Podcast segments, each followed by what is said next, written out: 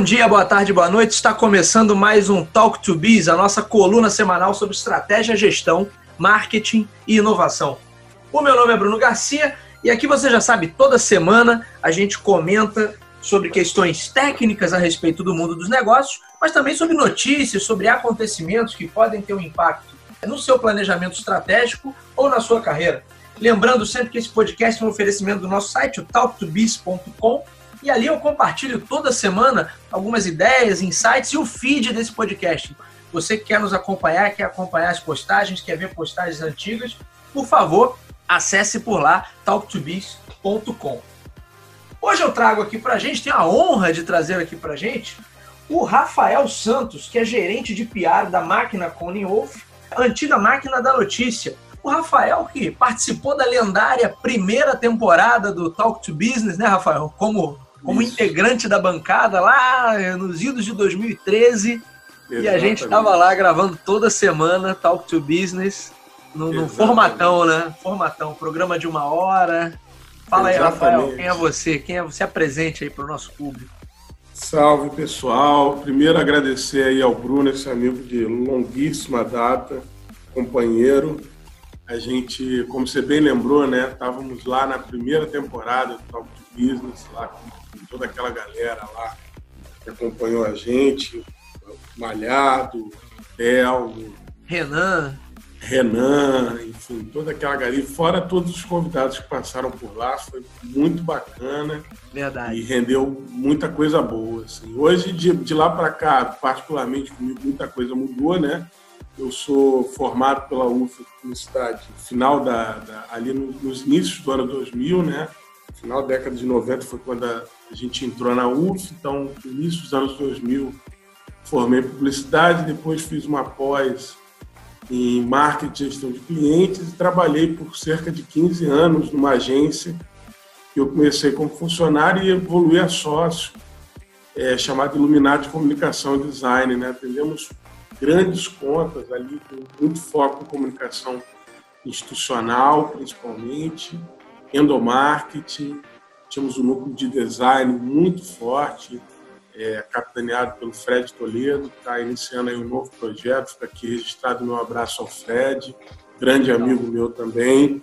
Depois, em 2018, eu recebi esse convite para fazer parte do time da máquina, ali na parte de, de relações públicas, né, de relations, e coordenando alguns clientes principalmente nessa parte de gestão de projetos, réguas de relacionamento, enfim, uma parte que sempre foi muito afeito ao trabalho que eu fiz e desenvolvi na Illuminati. Então, estou desde 2018 lá na máquina, aprendendo bastante com o pessoal que já trabalha aí com essa parte de assessoria de imprensa, comunicados ao mercado, enfim, há muito tempo na veia e levando aí esse conhecimento que eu tenho, principalmente nessa parte de gestão de projetos de comunicação, já que já está comigo aí pelo menos duas décadas, né, que a gente está batalhando aí, labutando nessa área.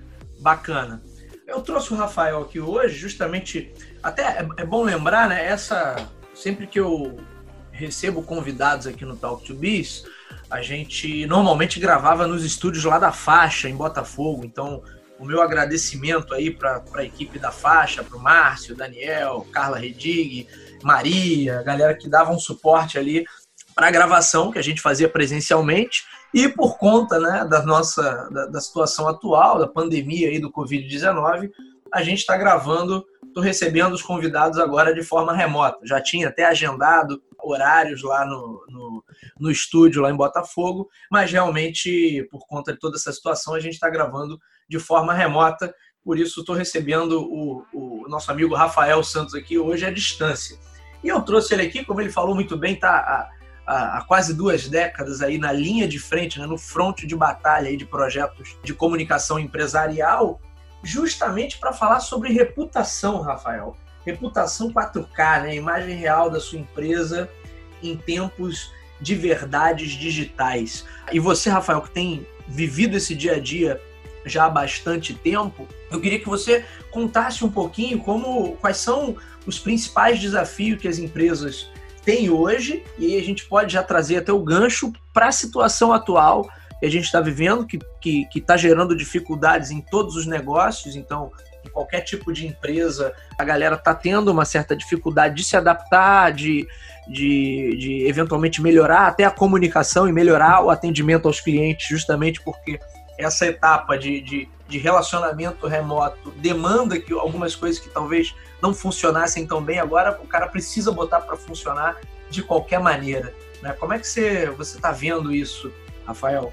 Bom, como você disse, eu, boa parte, significativa parte do meu trabalho foi de fato na linha de frente mesmo, né? Para não dizer a totalidade, porque também eu acabei fazendo muitas ações de bastidor, mas sem sombra de dúvida eu, eu praticamente em nenhum momento da minha carreira deixei de lidar com um front, com um contato direto com o cliente.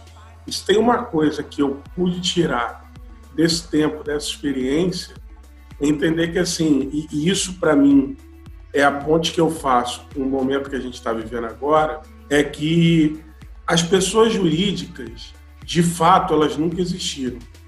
No, no factual da vida, nunca houve pessoas jurídicas. As pessoas jurídicas são questões burocráticas que nós precisamos resolver, porque os financeiros das empresas nas quais nós trabalhamos, precisam emitir notas e precisam receber pagamentos e precisam certidões negativas, precisam de uma série de coisas que isso precisa estar para que a economia gire, para que ah, os impostos sejam recolhidos, para que o governo tenha conhecimento das transações que são feitas, enfim. Para isso existem as pessoas jurídicas. Sim. Mas no dia a dia, no, no, no frigir dos ovos, nós estamos falando de pessoa física o tempo inteiro. Então, assim, os meus clientes sempre foram pessoas físicas e ao longo do tempo, ao longo da minha transformação enquanto como pessoa, eu pude acompanhar também, é, principalmente clientes que eu tive a oportunidade e a felicidade de atender por muitos anos, a transformação dessas pessoas que eu atendia. Sim. E essas pessoas, elas casavam, se divorciavam, tinham filhos, os filhos ficavam doentes, os pais faleciam, é, enfim, mas só os carros quebravam, é, o pneu furava no meio da ida para uma reunião, uma sorte de situações do cotidiano que acontece com todos nós. Então, é, isso está ficando muito nítido num momento como esse, em que a gente está precisando se distanciar fisicamente ao mesmo tempo, para a gente manter rodas girando, isso obviamente eu estou falando em níveis onde o home office e o, o, trabalho à distância é possível de ser realizado, né? A gente Sim. precisa fazer essa separação e deixar claro que eu não tenho como dizer onde o trabalho precisa ser feito de forma presencial, mas estou dizendo no nível do trabalho, do teletrabalho, é, esse contato e essa capacidade de você compreender o outro como pessoa está se tornando uma, uma variável praticamente obrigatória na, nas relações. Né? E ao longo do tempo, o que eu também venho percebendo é que do fato de você lida com pessoas físicas, a pessoa jurídica, no final, acaba sendo um grande somatório dessas representações que as pessoas físicas conseguem expor. Legal. Então, quando, quando você pensa em reputação, e aí essa brincadeira, né? Essa, mais do que uma brincadeira, uma provocação, né?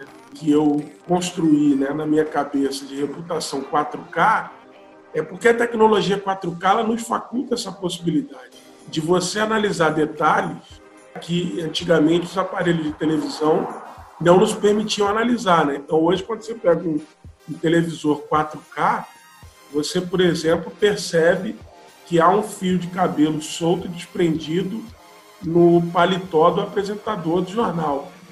Isso num, num televisor de 5 anos atrás, de 10 anos atrás, 15 anos atrás, era passava completamente despercebido. Era impossível né, ter essa visualização. O momento que nós estamos vivendo hoje, quer sejam pelas redes digitais, mídias sociais, e, sobretudo, por esse momento pandêmico global que nós vivemos agora, ele nos impele a esse olhar. Nós estamos vendo na, nas empresas, por conta das pessoas que estão à frente das empresas que ela representa, esses detalhes que nós não víamos antes. Então, o, o processo de reputação ele, ele, ele exige muito mais do que um slogan que traduza de forma brilhante os valores daquela companhia, uma lista de valores que traduza exatamente no que aquela companhia acredita. Porque, assim, se você tiver um quadro na parede com os 10 principais valores que aquela companhia acredita, algum empregado, colaborador, funcionário teu, num determinado momento, praticar algo que contraria um daqueles valores, aquilo ali, para aproveitar um termo do momento, se dissemina. Se dissemina por completo. Verdade. Por todas verdade. as pessoas que utilizam aquele serviço. Então, então assim, me, fa... me... só para finalizar, Bruno, me facultando, obviamente, o, o, o, direito de não, não citar expressamente algumas empresas, por questão até de ética, né? Mas, por exemplo, se você tem como um, do, dos valores a segurança, a saúde, as vida, a vida das pessoas, a depender do resultado das ações que você faça, isso fica em jogo. Sim. Isso fica em jogo de uma maneira muito, muito complexa, numa marca que você levou muito tempo para construir. Então, é, é, hoje em dia, por isso que a, a provocação vem do 4K, por essa ampliação que nós estamos tendo, onde cada pessoa que lida com a tua empresa, que está dentro da tua empresa, não raro é um funcionário de uma empresa que você contratou, mas que está interferindo diretamente na tua marca. A gente, a gente pode dizer então que já há alguns anos essa relação é, vem se tornando mais transparente, porque o tempo todo, como você falou muito bem, né? Você começou a tua fala é, colocando isso, ó, a gente lida o tempo todo, é, trata de pessoas dialogando com outras pessoas. E algumas dessas pessoas estão representando companhias. Então, por uma questão burocrática e legal, você tem lá o CNPJ, mas quem está falando de fato ali, quem está agindo o tempo todo são pessoas. Quer dizer, isso já vinha se tornando mais próxima essa relação, mais transparente, é, de maneira que a, que a empresa estava mais exposta.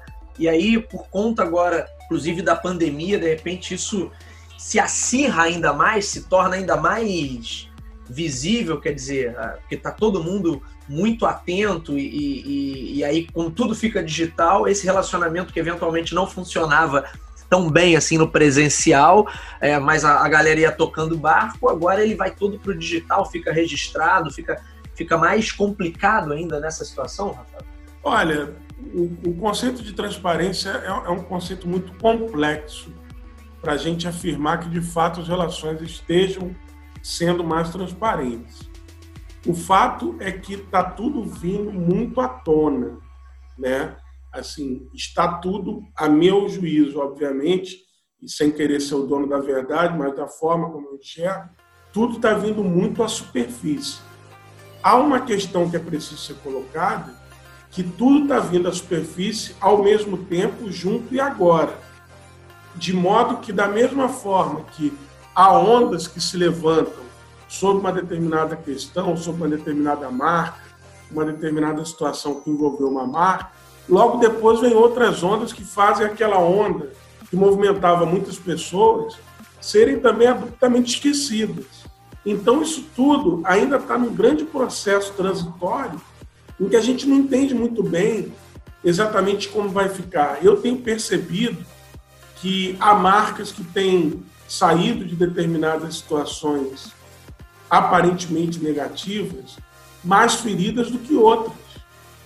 Quer seja pela condução do, da gestão de crise, que é um trabalho que também nós desenvolvemos lá na agência e tem sido cada vez mais fundamental, quer dizer, você ter é, planos de gestão de crise voltados e focados para a comunicação, que é algo que talvez há 20 anos, um pouco mais, um pouco menos, não fosse sequer considerado, né? Você ter um plano de, de crise voltado para a comunicação. Mas hoje mas, isso. O Rafael, pela tua experiência, você acha que esse cenário mudou? Hoje as empresas ainda é, elas já estão olhando mais para esse aspecto ou ainda é coisa muito de grandes corporações? Quer dizer, boa parte das empresas ainda está sendo pega aí de calça riada nessa, nessa questão. Acho que naturalmente é, aí a gente precisa fazer uma separação peculiar Brasil de uma realidade brasileira, né, para uma realidade global. Para mim essa diferença é crucial. A realidade Brasil, a gente está falando de um país continental que existe dentro dele vários países, Brasil, que são distintos e diversos entre si, e que tem culturas muito variadas, assim, sem nenhum juízo de valor sobre elas, mas que são muito variadas. Né? Globalmente, as grandes marcas, sem sombra de dúvida, já estão olhando para isso com, com, um caráter muito, muito sério. No Brasil, é, ainda a, a, a cultura do jeitinho, do... A gente vai ver como faz, né? Na hora. É, na hora a gente vai como é dá uma olhada, a gente vai. A gente, será que vai ser tão grave assim? Será que vai dar tanto problema assim? E se eu não falar? Então, assim, isso ainda vigora muito.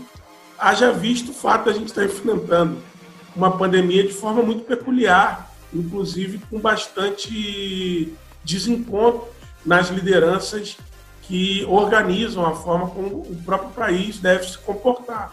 Ou seja, se isso acontece em termos institucionais de uma nação, por que não acontecer? Que dirá nas empresas? Né?